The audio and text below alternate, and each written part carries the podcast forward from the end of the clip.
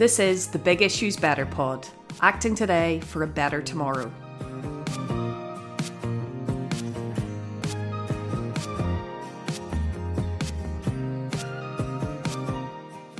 Blunt truth is that if you believe in design, if you believe it's a powerful force that can change our lives for the better, it stands to reason that we need the best possible designers, and we're not going to get them if they come from one gender, one geography, one strand of ethnicity. We need design to reflect every area of society if it's going to fulfill its potential and prove its worth.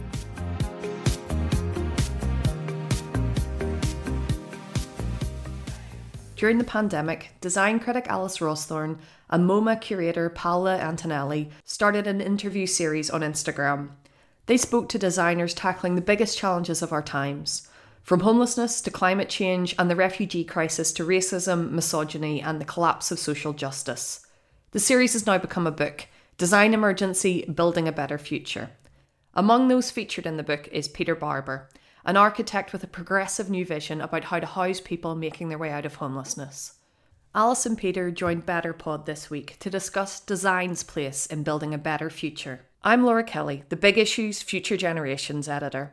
I'm lucky to lead a diverse bunch of talented young journalists from backgrounds that are traditionally underrepresented in the media. Hi, I'm Sophie Dimitrijevic, and I'm part of the Future Generations team here at The Big Issue. Coming from an Eastern European background, I felt like I've never really had the privilege or the opportunity to be able to speak on topics that I really felt were interesting. So hopefully today and here with uh, Alice and Pete, I get to share a voice and share a platform where I can help people like me. Sophie, tell me what you took away from the interview. I feel like when people think of design and the world of design, they think of something very flamboyant and in your face. And I feel like Alice and Peter really changed the narrative of that by talking about giving a platform to people who really needed it and turning their passions into something that can help a bigger social cause.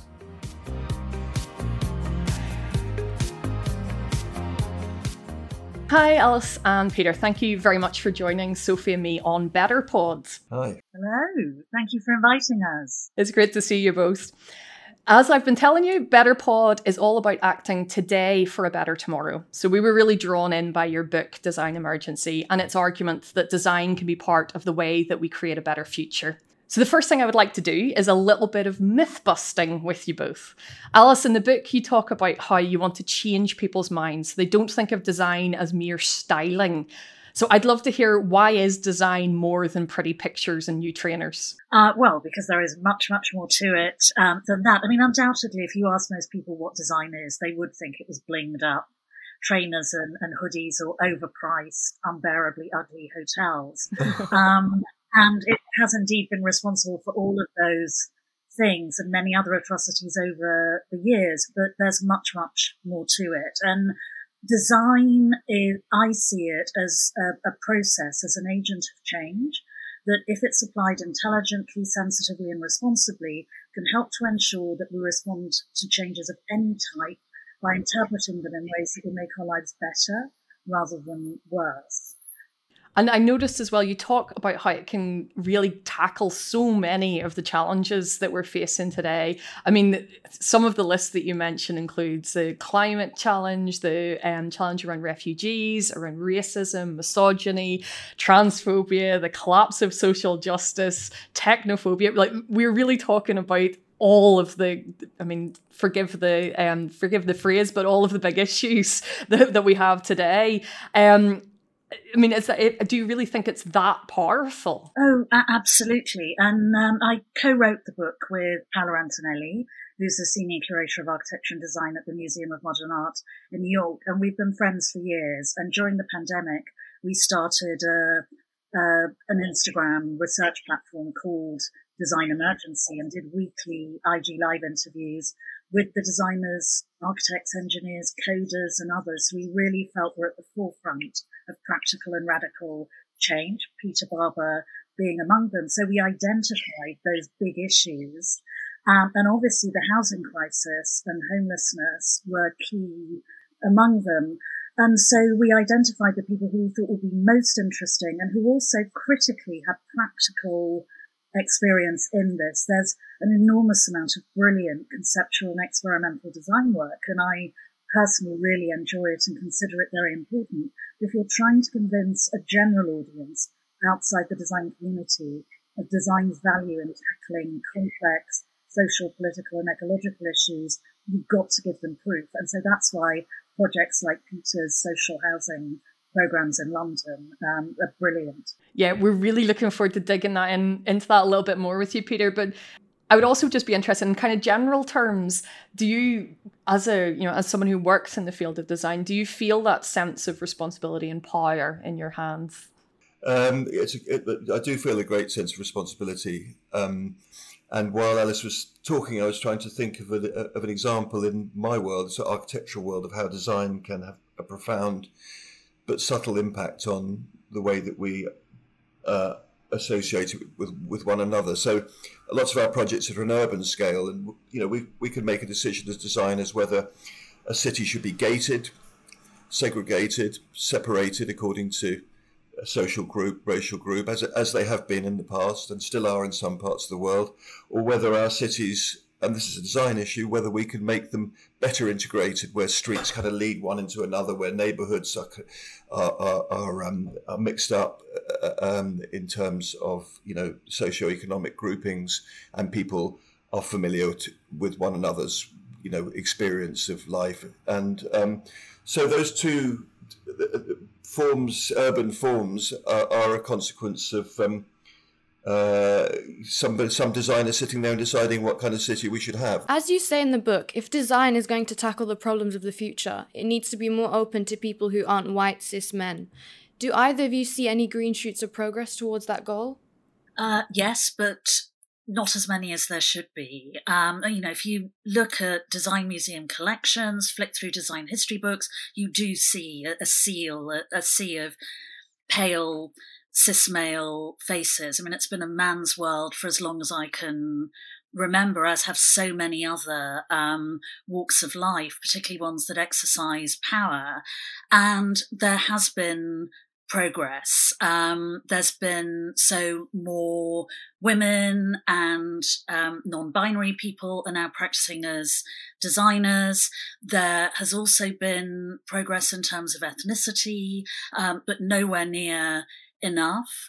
Um, there is at least a general recognition within professional design and architectural and engineering practice that things have urgently got to change. But I mean, it's an incredibly complex moral and political dilemma. But the blunt truth is that if you believe in design, if you believe it's a powerful force that can change our lives for the better, it stands to reason that we need the best possible designers. And we're not going to get them if they come from one gender, one geography, one strand of ethnicity.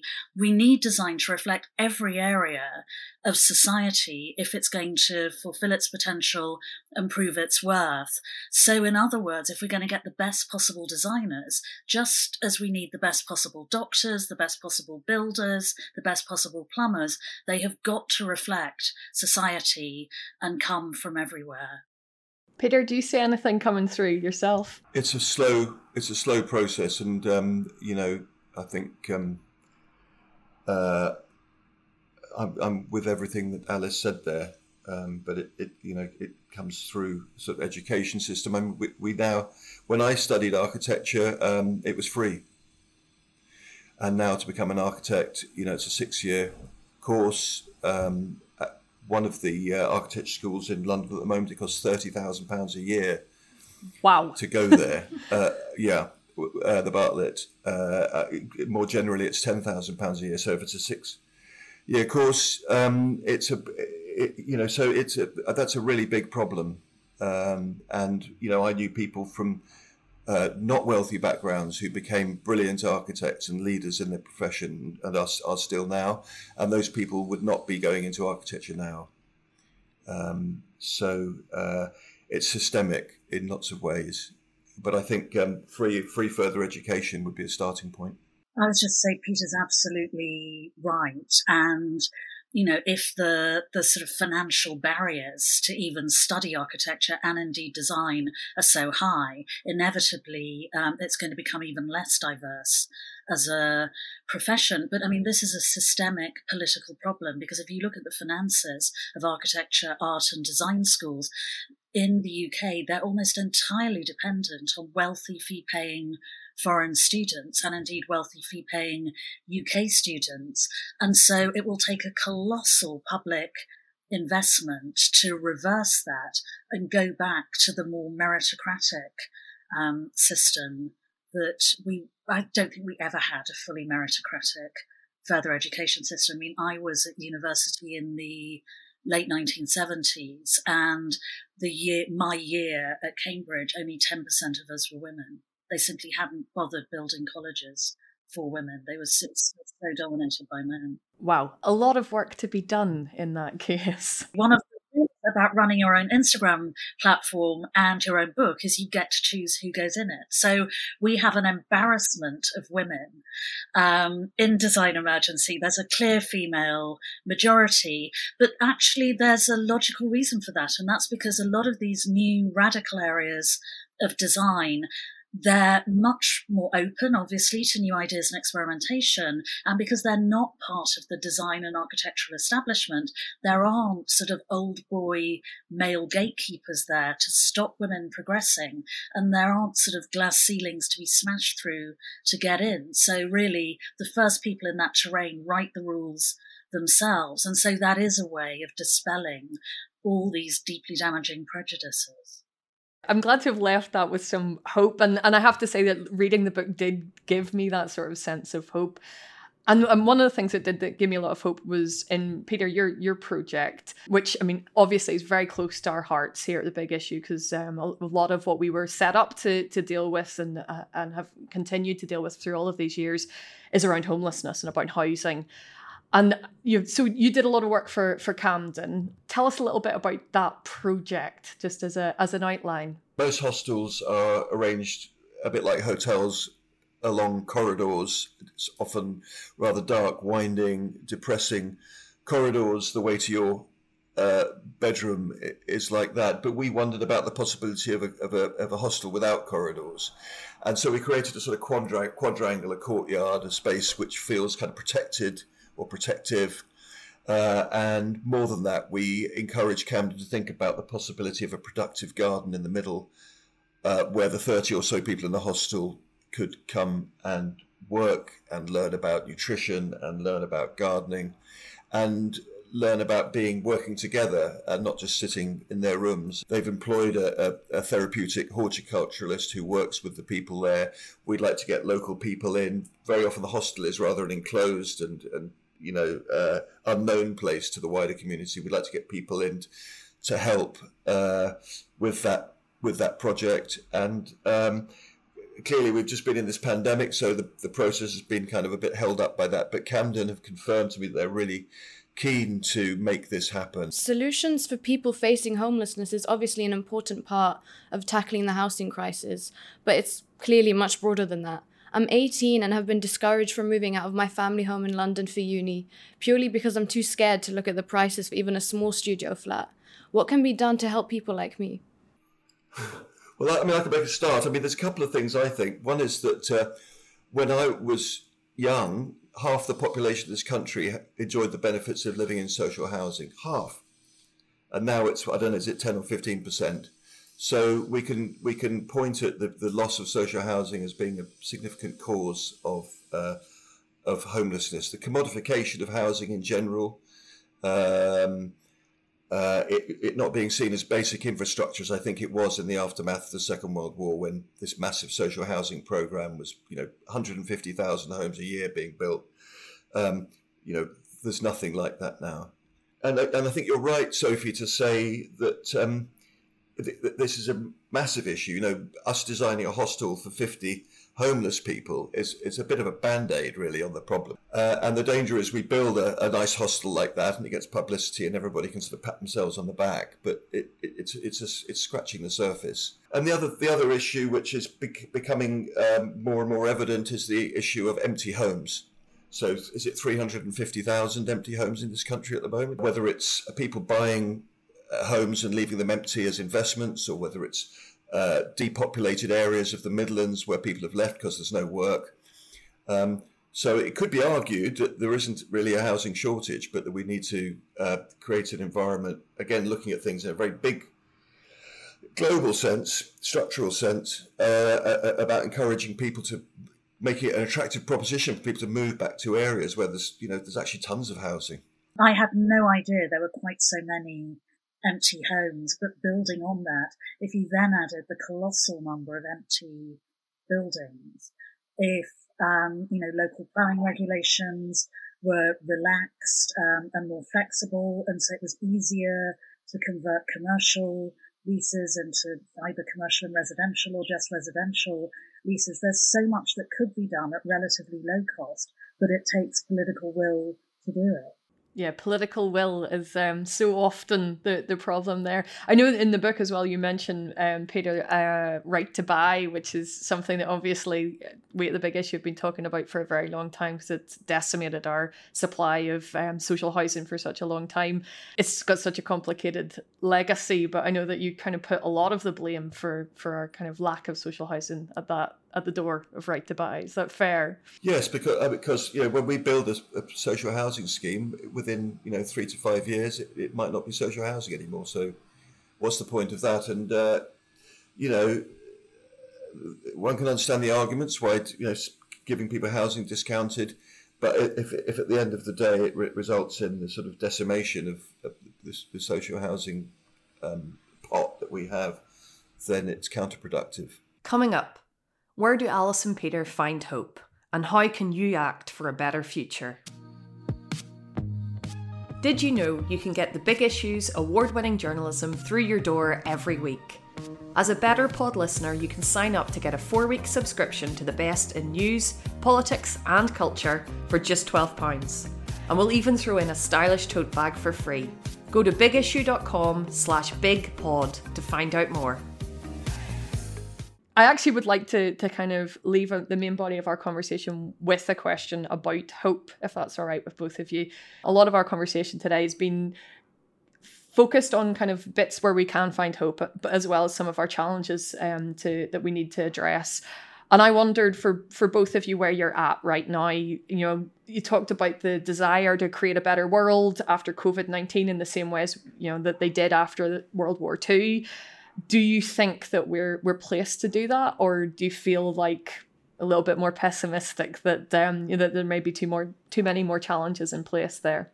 Really, what the pandemic has done is accelerate the massive problems we had before it. You know, an escalating climate emergency, a deepening refugee crisis, ever widening imbalances of, of wealth, power, and privilege, the rise of bigotry, Brexit, the housing crisis, the homelessness crisis, rising technophobia, abuses of technology. I mean, the list goes on and on and on. And I'm inherently optimistic, as you may have gathered. And that's one of the reasons I absolutely love researching and writing about design, um, because it is at its best developing practical solutions to these massive problems. And so as a human being, I refuse to accept defeat and, and not bother and and give up. And um, I'm so glad you said that Reading Design Emergency gave you cause for hope because that's precisely why we wrote it. We wanted to convey our enthusiasm, our optimism, also the realism. I mean, we talk a lot in the book about mistakes people have made, insuperable problems they've encountered, and that's often the most interesting part of the the interviews and critically how they overcame them. I mean, I, I share uh, Alice's uh, it, it, uh, sort of optimism, uh, uh, partly because I believe in design in the way that she does, but also because I think that as designers or journalists or writers or whatever we are, we're, we're also um, citizens and we we live in a democracy and we have the power. Albeit a, a democracy which is struggling in many many ways, but we do have you know the ballot box and we do have direct action uh, and we do have a media, and you know, as writers, you, you, are able to spread ideas, good ideas around, and make people question the, the, the crazy sort of dysfunctional world that they're occupying. We need to remember how to think big and to think structurally and to uh, it's very easy to get bogged down in the here and now and so much of what we read about is whether somebody had a glass of beer at a meeting or something like that and i think we need to we, we need to uh, politicians need to come up with a vision for where we're going uh, you know and, and where, where politics and uh, design intersect that's where the, that's that's where we can really make changes and, and improvements and, and, and dream. I honestly don't think that the pair of you could have um, finished up our main conversation there with something that was closer to the heart of what Better Pod is all about. So thank you so much for that. We we love to think about those big ideas and really take our, our heads out of the everyday to have those conversations.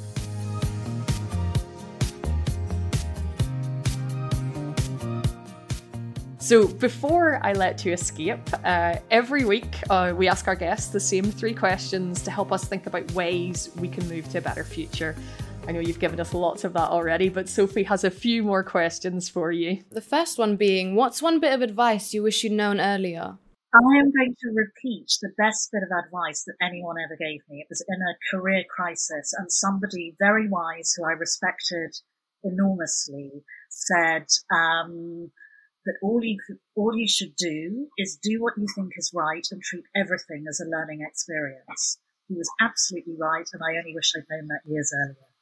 Yeah, I mean, I, am not sure mine would be very different. I think if you have a, a, a, somewhere you're trying to get to, or an idea that you're trying to enact, or or a, a big a big sort of uh, dream, then it helps. It's much easier to make small decisions on the way if you if you've got you know you you got you're looking ahead and up, uh, and and not to get too bogged down in in in the problems. These are all just things we need to get through and do to get to somewhere better.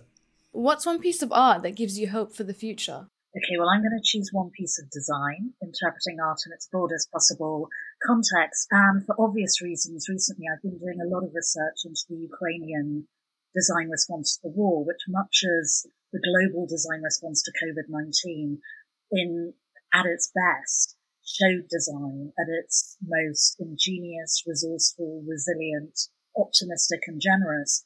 The Ukrainian design community's response has been absolutely phenomenal at every single level and just reflects the best values of, of Ukraine. And I think has done so much to sort of warm the world's hearts to the nation and its current situation. Well, uh, so this is a, a, uh, very different. I just discovered a building the other day. I, I, I saw it on and uh, it popped up on my Instagram feed, and I thought, blimey! And I thought, well, that's got to be that's got to be in Italy or it's got to be in France. It wasn't. It was in Sussex. It's a monastery called St Hugh's Charterhouse and uh, it'd be much better if I had a picture of it. But it's a, a giant uh, quadrangle with uh, little hermitages, little separate monastic cells ranged around this square. We can send our listeners to go and have a little Google to check it out. I'm sure it just expresses so beautifully the a way of living which combines. Um, pe- people people's privacy and separation and introverted lives with with a collective. What's one thing our listeners could do today to make a better tomorrow? Oh, believe that there will be a better tomorrow, because unless we do, it's not going to happen. Yeah, and I, I, think also, you know, adding to that, feel empowered, feel that you have got power. You know, whether it's joining a demonstration or, or placing your vote, or, or yeah, I think we uh, have sometimes feel helpless, and we're not. We absolutely aren't. I think that's a fantastic rallying cry to leave everybody with. Thank you so much again for your time, both of you. It's been it's been a delight to talk to you.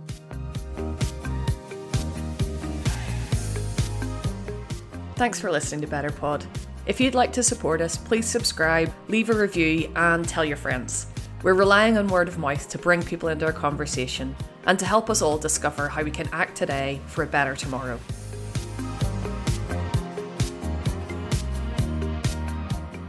You can keep up with all the big issues reporting at bigissue.com, where you can also discover how to find your local vendor.